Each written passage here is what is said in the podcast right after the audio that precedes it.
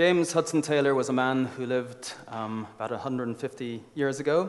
Um, by all accounts, um, his own and others, he wasn't terribly clever, wasn't terribly gifted, he wasn't terribly um, handsome to look at. He was often physically ill, he suffered from depression, but he, he d- deeply loved Jesus and he was um, passionate about serving him and submitting his whole life to the Lord and living in trust and dependence on God. And he also was passionate about sharing Jesus with other people. It broke his heart, the thought of parts of the world where millions of people were living and dying and passing into a Christless eternity. And from a young age, he, he prayed for, for the lost. Um, and God particularly put the nation of China on his heart. And as he prayed for China and for Christ's kingdom to come in China, he more and more felt that God was saying, um, You are the answer to your own prayers. You are to go to China and be my witness to the, the hundreds of millions there who do not know me. And so China, um, Hudson Taylor, at a young age, 21 years of age, got on a boat and took the six month journey to China. And God used this, this uh, man who, in worldly terms, wasn't anything extraordinary, in extraordinary ways, to reveal himself to, to countless Chinese people and to build his church. And Mr. Alan Cousins, who actually represents the, um, the Africa Inland Mission, but is very generous with his time and wants people everywhere in the world to know about Jesus, has been doing a, a drama based on the diaries of Hudson Taylor. So he's going to do a short scene or two from his drama, and these are the very words of Hudson Taylor, which are taken from his um, diary, and I think they're, they're very challenging and speak to us today about our own passion for mission. Dear Lord, my gracious Savior, I beg of you, give me some work, some task that I may do for you to show my gratitude, to give myself up and work for you alone, no matter how trying or how trivial. Give me something with which you might be pleased. I shall never forget that moment as I gave myself unreservedly over to God, put myself, my life, my friends, my family, my all upon the altar a deep solemnity came upon my soul. The presence of God became unutterably real.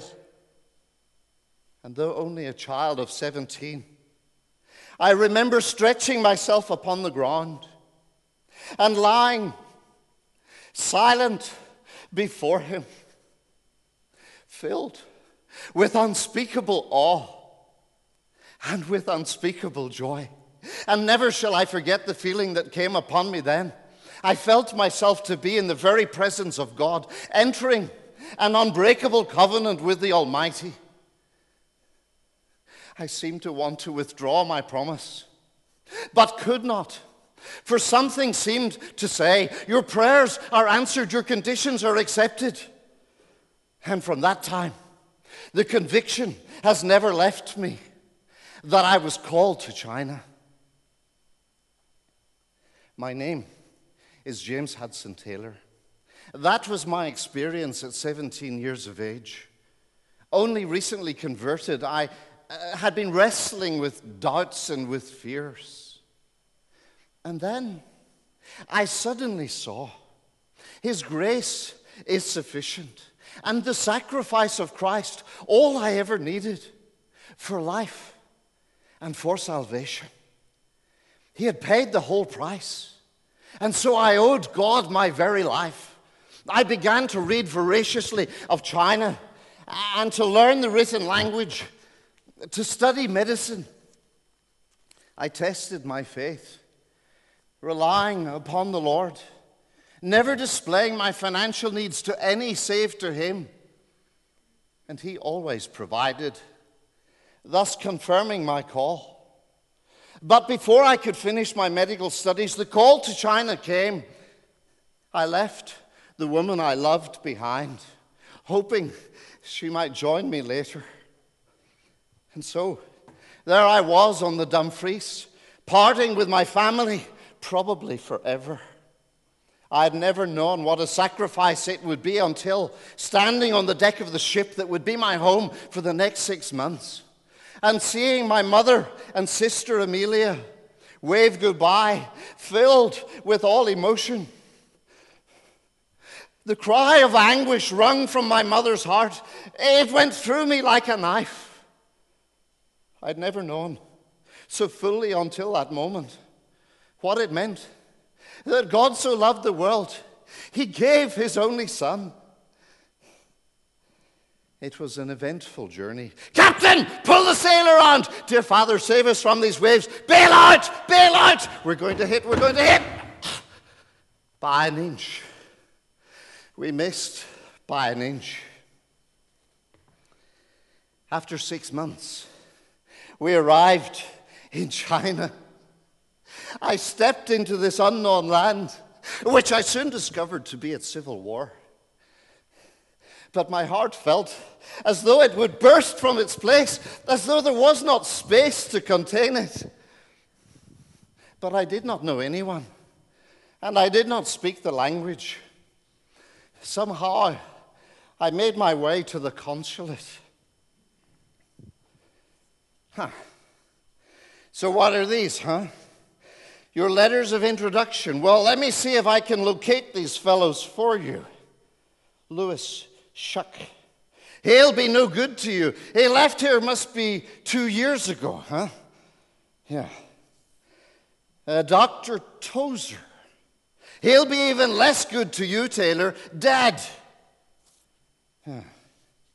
Walter Medhurst. Well, you're in luck, for you'll find him in the London Missionary Society house. Or perhaps you won't, for you know what these missionaries are like. They're always out. What? Post? No, the post room closed an hour ago. You'll have to come back tomorrow. I so longed to read something from Mother or from Sister Amelia or from Elizabeth Sissons, the woman I loved. And without post, from the CES, the Chinese Evangelization Society, who had sent me out, I could not withdraw any funds. And Medhurst, predictably, was out. And so began my first six months in China. I studied diligently until I could share the gospel. I moved from the missionary compound into Chinese quarters. But lack of sleep here, together with my decision to eat as the Chinese do, assaulted my body. But it was my soul that was the most assaulted. To witness the murdered body of a newborn female infant lying exposed in the city drains to hear the, the, the, cries of the young girls, their feet being bound to make them smaller, and to witness the vast sums of money that even the very poorest were spending on worshiping their ancestors. My dear Chinese friends, I am come as your servant and to plead with you turn from your ancestors. You worship them, but they do not hear. Turn instead to the living God who hears and who answers and who alone is worthy of our worship. They were not ungrateful, either for the message or for the medical treatments. Some years later, I was speaking on one occasion to a crowd. I'm so pleased to speak with you of the one who declares himself the way and the truth and the life. By coming through him and through him alone, we may experience that very life that God intended for us. Excuse me. Excuse me. May I take the stand? My name is Ni Young Fa. My name is Ni Young Fa. I am leader of the Buddhist group here. We have always rejected idolatry, but we have never yet discovered the truth though we have given ourselves over to searching for it. But today, I have heard the truth. From this time, I can stop searching, for I believe in Jesus. But I have a question. For how long already have you had this message of good news about Jesus in England? I had to tell him it was several hundred years. But my father, he spent 20 years searching for the truth and died without finding it. Why did you not come sooner? I couldn't answer. His words cut me to the quick. But it became such joy to hear Ni Young Fa preach the gospel with clarity and with compassion, and to see many Chinese turn to him. Here in Swatow, to witness the merchants more debauched even than the residents, moved to tears as they saw their sin, and then discovering this life that was theirs in Christ. Oh, such joy.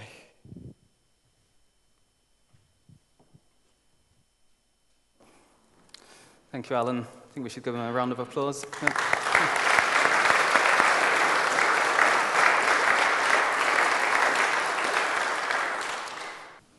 Good evening. Nice to be back with you. If you weren't here this morning, I'm Jared. I lived in China for 10 years with my wife and family, and uh, it's great to have a chance to share tonight. And uh, 弟兄，非常谢谢你给我们做那个见呃见证，呃非常好啊。it's great to hear uh, that testimony from Peter and Paula.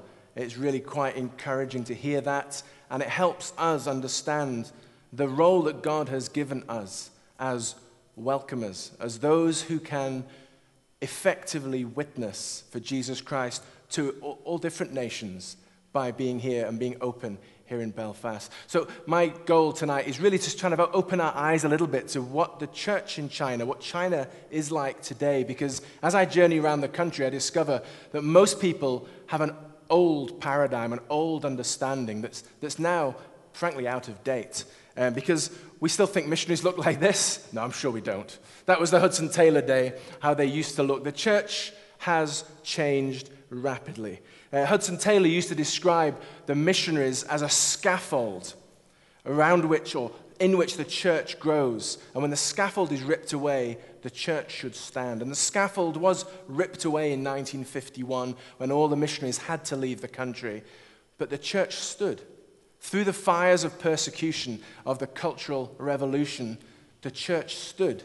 Yes, it was underground, it was, it was hidden, it was illegal, it was not allowed to be public, but the church stood. And at the end of the Cultural Revolution in 1976, when Chairman Mao died, there were still 750,000 Christians in China, which is a small number given the size of the population.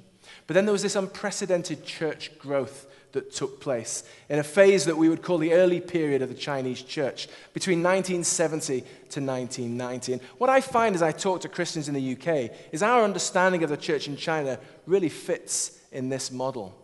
It fits from people who've read books by Brother Yun, the heavenly man, who was big news here about 10 years ago. That describes what the church was like. And it's not like that anymore, it's changed. Back then, China was largely a rural country. You know, 20% of the people of China in 1980 lived in cities. Today, it's over 50%. The church looked very much like this small groups of largely illiterate, not so well educated farmers and rural people, gathering with a great fervency for the Word of God.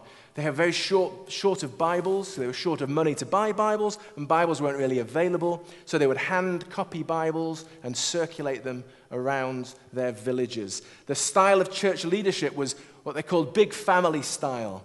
So, in the same way that dad, dad is the king in his family, okay, maybe not in our culture anymore, we sadly say, but dad is king in the family. The pastor was king in the church. What the pastor said, you did. And it was a big top down style of leadership, very authoritarian.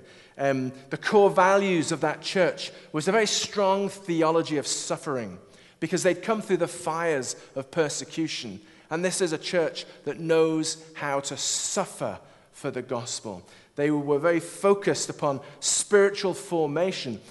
Many of these things are good things. This is not a Westerner criticizing, it's an observation. But they had a very strong focus on spiritual formation, but there wasn't a systematic approach to training or teaching or discipling or a holistic approach to whole life ministry. So holism was lacking. And there wasn't any long term plan because, you know, the persecution could start again tomorrow. Arrests of the pastors could happen in the next few weeks. How can you plan for the future? And so it was very much the here and the now. As I say, the church is changing because China is changing. I'm going to give you very briefly three trends for China that deeply impact both society and the church. And this first is urbanization. 50% of the population now live in cities. Look at this graph. This is a graph goes right the way back to 1950, and the top line is the total population of China. The red, the red line is the urban population of China, and the blue line, the rural. And you can see those lines intersect in about 2011, actually, where suddenly urban population is greater than rural population. You know, for you and I, graphs maybe don't move us, but we're talking about more than 300 million people moving from the countryside to the city. And if you've ever been to China and wondered why it's always a building site, that's why. Because you've got to find somewhere to live. 300 million people are moving into the cities. For a church that's largely rural, suddenly the people are gone and they're in the cities. And you can go to countless villages around China today, and you've got very old people and the very young children. And the whole of the middle segment has gone. They're gone. They're in the cities. They're either working or they're studying in the cities. The change, the social change in China is incredible. The equivalent to this urban transition is the whole of Germany, France, the UK, Netherlands, and Switzerland moving into the city. It's that kind of population. And so we're going to see in 2025 an urban population of 900 million people as if the trend continues with more than 220 cities over a million people. China today has more than 95. Europe's got 33 cities over a million people. And the urban economy is going to be the greatest representative of GDP. That, this matters so much. It's a huge trend in China, this urbanization. We need to understand that when we meet Chinese students who are coming from uh, East Asia to live amongst us, they are going to go back to big cities, mega cities. I studied Chinese in the city of Xi'an. Oh, it's not a very big city. There's only five million people there. Five million people, and it's not a big city. Beijing, Shanghai, 18, 19, 20 million people. That matters to your discipleship. It matters to how you're going to live your life. It matters in how you find your fellowship and, and what the church looks like in that context. The second big trend economic growth. We know the economic growth of China is one of the success stories of the last 20, 25 years. For a country to have double digit growth domestic product, increase in gross domestic product, GDP, for the last 10 years is incredible. You know, things are a bit sad now in China today because GDP growth is only about 5%. Western European countries dream of getting to 2 or 3%. China's at 5%, and that's not a success. The Chinese Communist Party, the government system, is responsible for lifting more people out of poverty than any government in history before. And sometimes it might be good to give credit to them for that. Many hundreds of millions of people lifted out of poverty. By country, if you put the European Union together, which is not a political statement, but the European Union, USA, third economy would be China. Very soon, by, before 2050, before 2025, the Chinese economy is predicted to be larger than the US, the largest economy in the world. But you know, this economic growth comes at a real price. And if you do spend time in China, you'll very quickly realize the environmental cost of such rapid urbanization, industrialization, and economic growth. The people of China, as they get wealthier, also get more disaffected with not having clean water to drink, with not having clean air to breathe, with not having safe food. These are the three major concerns of people in China today. Can I trust what I'm eating? Can I trust what I'm drinking? And why can't I breathe the air? The air is not safe. So there's a cost there as well. And this environmental awareness, this growing middle class that is now starting to say to the government, we are not happy with the state of our water, food, air. We are not happy, is leading to an increase in the social protests in China. Now, we don't hear very much about that in the West because China is very effective at keeping its news internal and, and monitoring what goes out. But there is a huge growth in our day of something that political scientists call civil society. This is the third trend. The growth in non governmental organizations, the growth in collective civil action. You and I take this for granted in the UK that there are all these different organizations, be they Red Cross or Action Aid or whatever they may be, or even our welfare state. We take it for granted. It doesn't exist in China. Charities have not existed in China. But that's changing. It's changing because the people, there's a rising middle class, and the people are becoming wealthier and they're becoming more concerned for people outside of their immediate family circle. And in a sense, the aha, the wake up moment for China was this event. Does anyone recognize what this might have been? The earthquake in 2008 in Sichuan, where 90,000 people were killed and many hundreds of thousands left homeless. This was almost like a wake up moment for China.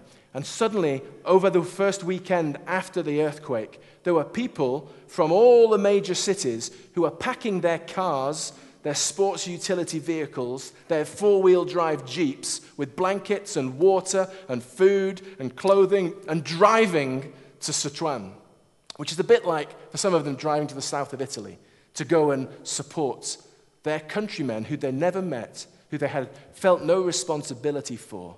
Suddenly, they went. And do you know who the vast majority of the people who did that were? Christians in the church. Three months after the earthquake, when we were visiting Sichuan and spending time with these NGOs that had mushroomed up overnight, the people who were still there after the press had gone, after the world had turned its eyes away, the people still there were the Chinese Christians, the church. They were the ones who continued to serve, befriending orphans, seeking to help the government build sustainable villages, giving um, counseling and bereavement counseling and helping the widows and helping the orphans. It was incredible to see that. And it was, it was a new thing. It was a new thing. And this civil action, if you like, this civil society has grown up rapidly in China. Everything in China happens quickly. Grown up rapidly in China. And one of the reasons for its rapid growth goes hand in hand with the rise of the internet. 1997, 600 odd thousand Chinese were online. 2014, 641 million were online, with 90% using a phone. Now, why does that matter? Because everywhere you go in China, as a Chinese person, when you see something that's not just, when you see corruption, when you see pollution, when you see oppression, now you click, you photograph it, and you instantly upload it to the social media, and it goes viral around the country until the government can see it and then close it down. So there's a, almost an increased accountability of officials to the people that's never been there before because of the rise of the internet. And this, this attack on corruption in government is linked to this. So you see these officials who are all wearing different Rolex watches every day of the week. And they used to get away with it, but now, photograph, photograph, photograph, photograph, put it online.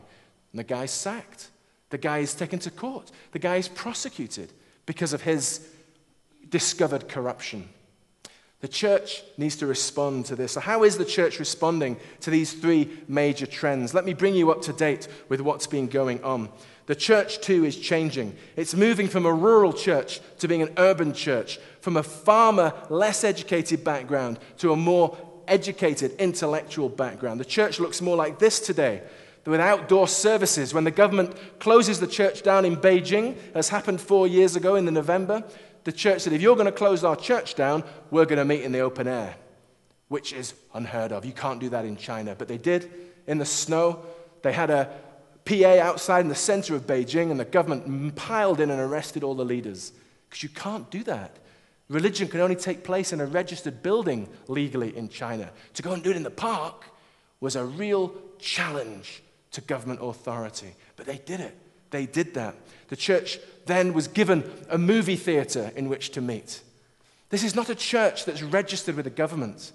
This old, old um, dichotomy between the registered official three self church, it was called, and what we've come to call the house church, that still exists, but it's not as clear cut as that anymore. There are many big house churches. You hear the word house church and you think 25, 30 people sitting in your living room. House churches have got 10 to 15,000 people in them.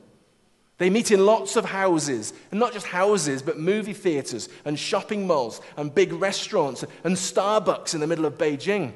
That's what a house church looks like. We shouldn't call them house churches. We should probably call them independent churches. That's what they're asking to be called independent churches. This church has changed, and the leadership structure is much younger and flatter. The, the leaders are, uh, they have these less hierarchical structures. There's a greater focus upon systematic training, there's international exposure. They're not short of theological training or theological books. 85% of the pastors in the three self church are evangelical. They don't need the same level of theological training that we used to think. And they have a very clear vision, purpose, and strategy with a consequent rise in focus on indigenous mission. As the church in China grows and matures, it's saying, What has God got for us? And you've heard before of this vision that the, some of the members of the church have got to go back to Jerusalem with the gospel, to go through the lands between China and, and Jerusalem, sharing the gospel as they go. What a vision! What a vision! All those Muslim lands to go through. The Chinese church has a burden for doing that. I shared this morning that I've been at a meeting three years ago with a group of house church, house church pastors. And one of them said this to me the church of the early years was a village church, and the gospel had to move from the village to the city. Now, the church is taking root in the city, and the gospel has to move from the city to the rest of the country. This transformation of the church from a largely rural church to a largely urban church is God's plan. Seeing the sovereignty of God, transforming China from a rural to an urban nation, and from a rural poor, less powerful church into actually a strong force now in China, a strong force for change. So we see this changing church to the present day. We would like to dis- suggest that we no longer talk about three self churches and house churches, but we talk about a state church and a free church or an independent church. The government's not saying that. That's my observation from talking to these house church pastors. Before I finish, there are three common questions I'm always asked about China. And I only had 10 minutes to speak last night, and I've got 20 tonight. So I've got a chance to answer them now. People always say, Is there still persecution in China today? It sounds like you're talking about a country that's free. Freedom in China is a different concept from freedom that we expect. I talk about the freedom in China being like a bird in a cage. You're free depending on how big your cage is. And the size of the cage that restricts you is different depending where you live. There are parts of China today where it's very tight. Places that are politically sensitive, such as Tibet or Xinjiang in the far west. It's very tight there because of political sensitivity. But there are other places where it's much more open. And you can be freely Christian. And you can have these independent churches meeting with crosses on the roof and nobody bothers. But we saw, didn't we, in the last few years, images like this in the southeast of China crosses being removed and churches being demolished. It can change very fast. It might vary the freedom depending on the area that you live, but it also depends on who's in charge. And that changes rapidly. And so you're never fully free. You never know when the next wave of crackdowns will come. So there is persecution in China, but there is also freedom. China's a paradox. Something of it, something is true everywhere in China. It's such a big country. Is there still a conflict between the three self and the house church? I've answered that. Think about it as a state church and a free church. There is still some suspicion between the two groups. But this state church now is largely evangelical. It's well taught. The pastors are well educated and not so controlled largely than they used to be. But the third question I'm often asked, and I mentioned this this morning too, well, is there still a need for overseas mission to China? If the church is doing so well, then surely we don't need to go there anymore. Surely it's time for the church in China to send to, us here. And to that question, I say, Amen, that's fantastic. Wouldn't it be wonderful? Can you imagine what it would look like to have Chinese co workers here in your church? Chinese people who are called by God to reach out to Belfast, to Northern Ireland people. Wow, it's hard to imagine, isn't it? What would you do? What would you do with four Chinese evangelists in your church? How would you train them? You want to say, well, there's lots of Chinese students here they could work with, but hang on. That's not what they want to do. They're called to bring the gospel to the British people who sent the gospel to them. And there are many churches like that who've got a heart for Germany, a heart for Bradford, where Hudson Taylor, at Barnsley, where Hudson Taylor was brought up, a heart for London. And they're coming. They're being sent by their church. Are we ready to receive them? Are we ready to work in partnership with the global church, in partnership with Chinese believers to reach people here in Belfast? But about the other side? Is there still a role? Is there still a role for Westerners, for other Asian believers, for Africans, for Latin Americans to go to China, to go to other parts of East Asia? Well, emphatically, at this conference I was at, the answer to that is yes. Is yes. The church in China is looking for models. I asked them what they needed, and I briefly mentioned it this morning.